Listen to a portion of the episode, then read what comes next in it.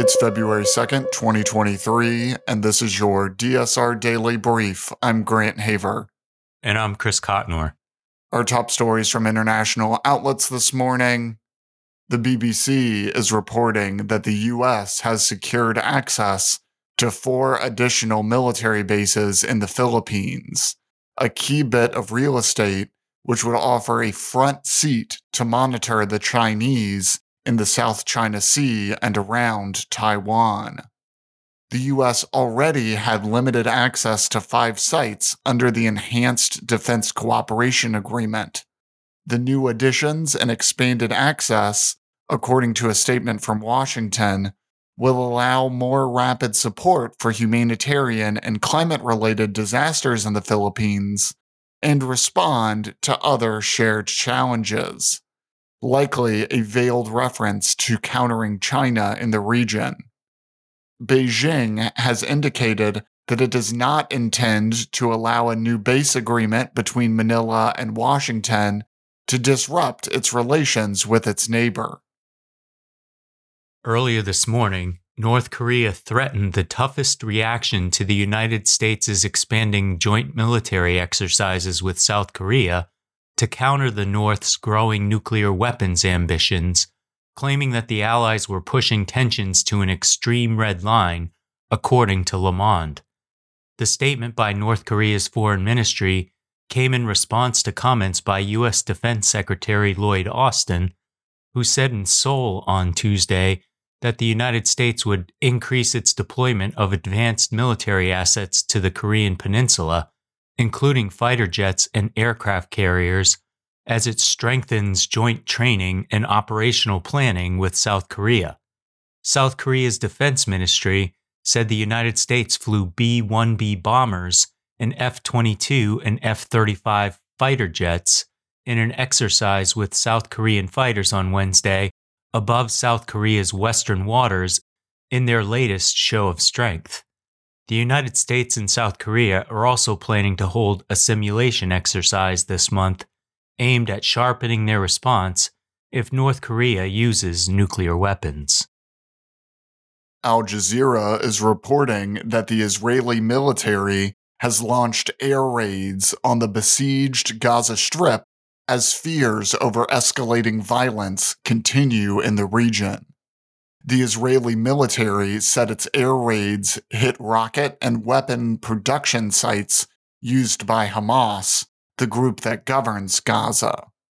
The armed unit of the left wing Democratic Front for the Liberation of Palestine said it had launched rocket salvos at Israel earlier this morning in response to the air raids and the systematic aggression against Palestinian prisoners in Israeli jails. Israel's treatment of Palestinian prisoners has been routinely criticized by human rights organizations, with hundreds held without charge in what Israel calls administrative detention. Israel has been carrying out nearly daily raids in the West Bank for a year. Elsewhere, according to Deutsche Welle, Austria named four Russian diplomats two at the Russian embassy and two working at Moscow's mission to the UN in Vienna, persona non grata, the Austrian Foreign Ministry said on Thursday.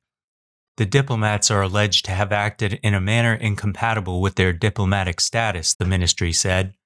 Diplomatic expulsions are rare in neutral Austria, which enjoyed close relations with Russia before Moscow invaded Ukraine.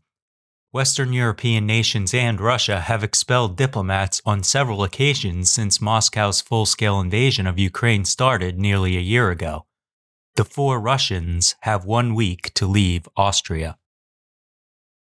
For months, the US has restricted Iraq's access to its own dollars, trying to stamp out what Iraqi officials describe as rampant money laundering that benefits Iran and Syria. The AP reports that Iraq is now feeling the crunch, with a drop in value of its currency and public anger blowing back against the prime minister. The exchange rate for the Iraqi dinar has jumped to around 1,680 to the dollar at street exchanges, compared to the official rate of 1,460 dinars to the dollar. The dinar's deterioration comes even though Iraq's foreign currency reserves are at an all time high of around $100 billion, pumped up by spiking global oil prices that have brought increasing revenues to the petroleum rich nation. But accessing that money is a different story.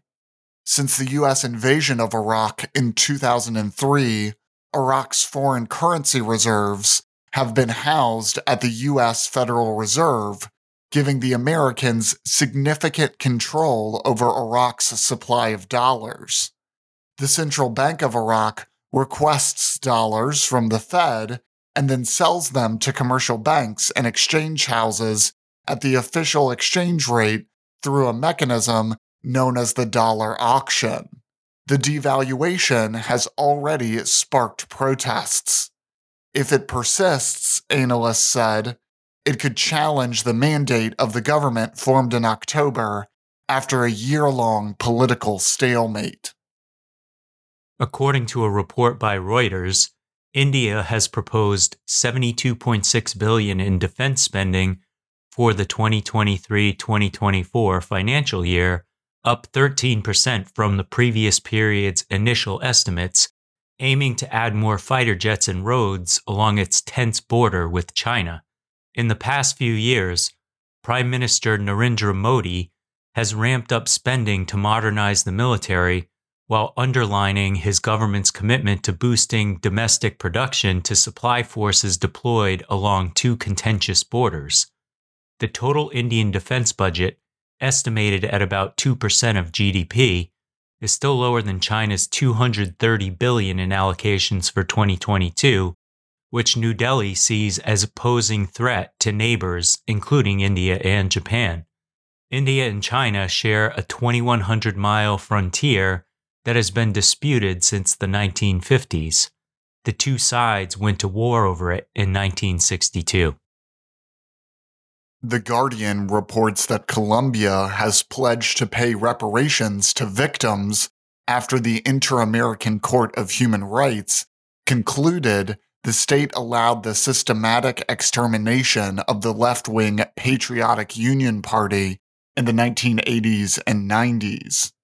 The UP was a political party created out of a peace process with the Revolutionary Armed Forces, or FARC, guerrillas in 1985, but 6,000 of its members were wiped out by right wing paramilitaries, narcos, and the Colombian military.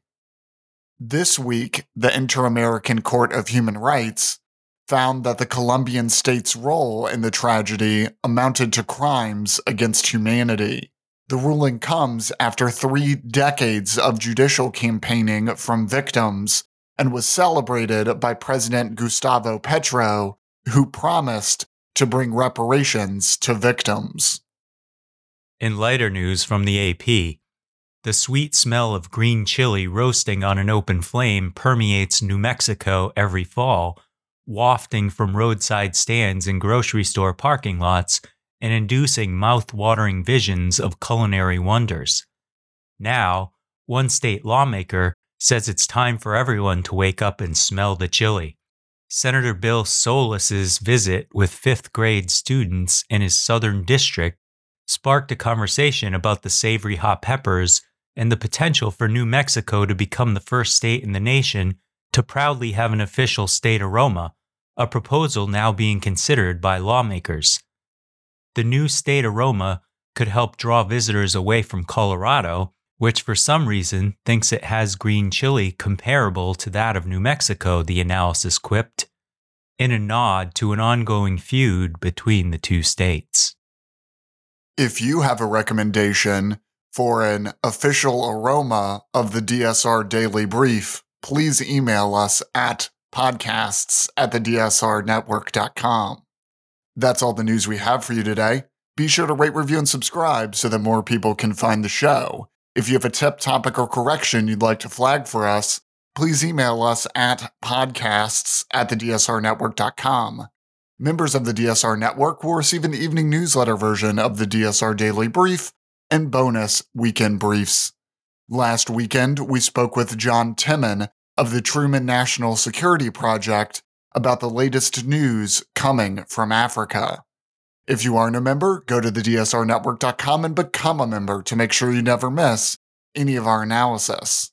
If you want more in depth discussion of these issues, be sure to follow the links in the show notes to read our sources and tune into our sister podcasts on the DSR network. Stay safe and stay tuned to the DSR Daily Brief.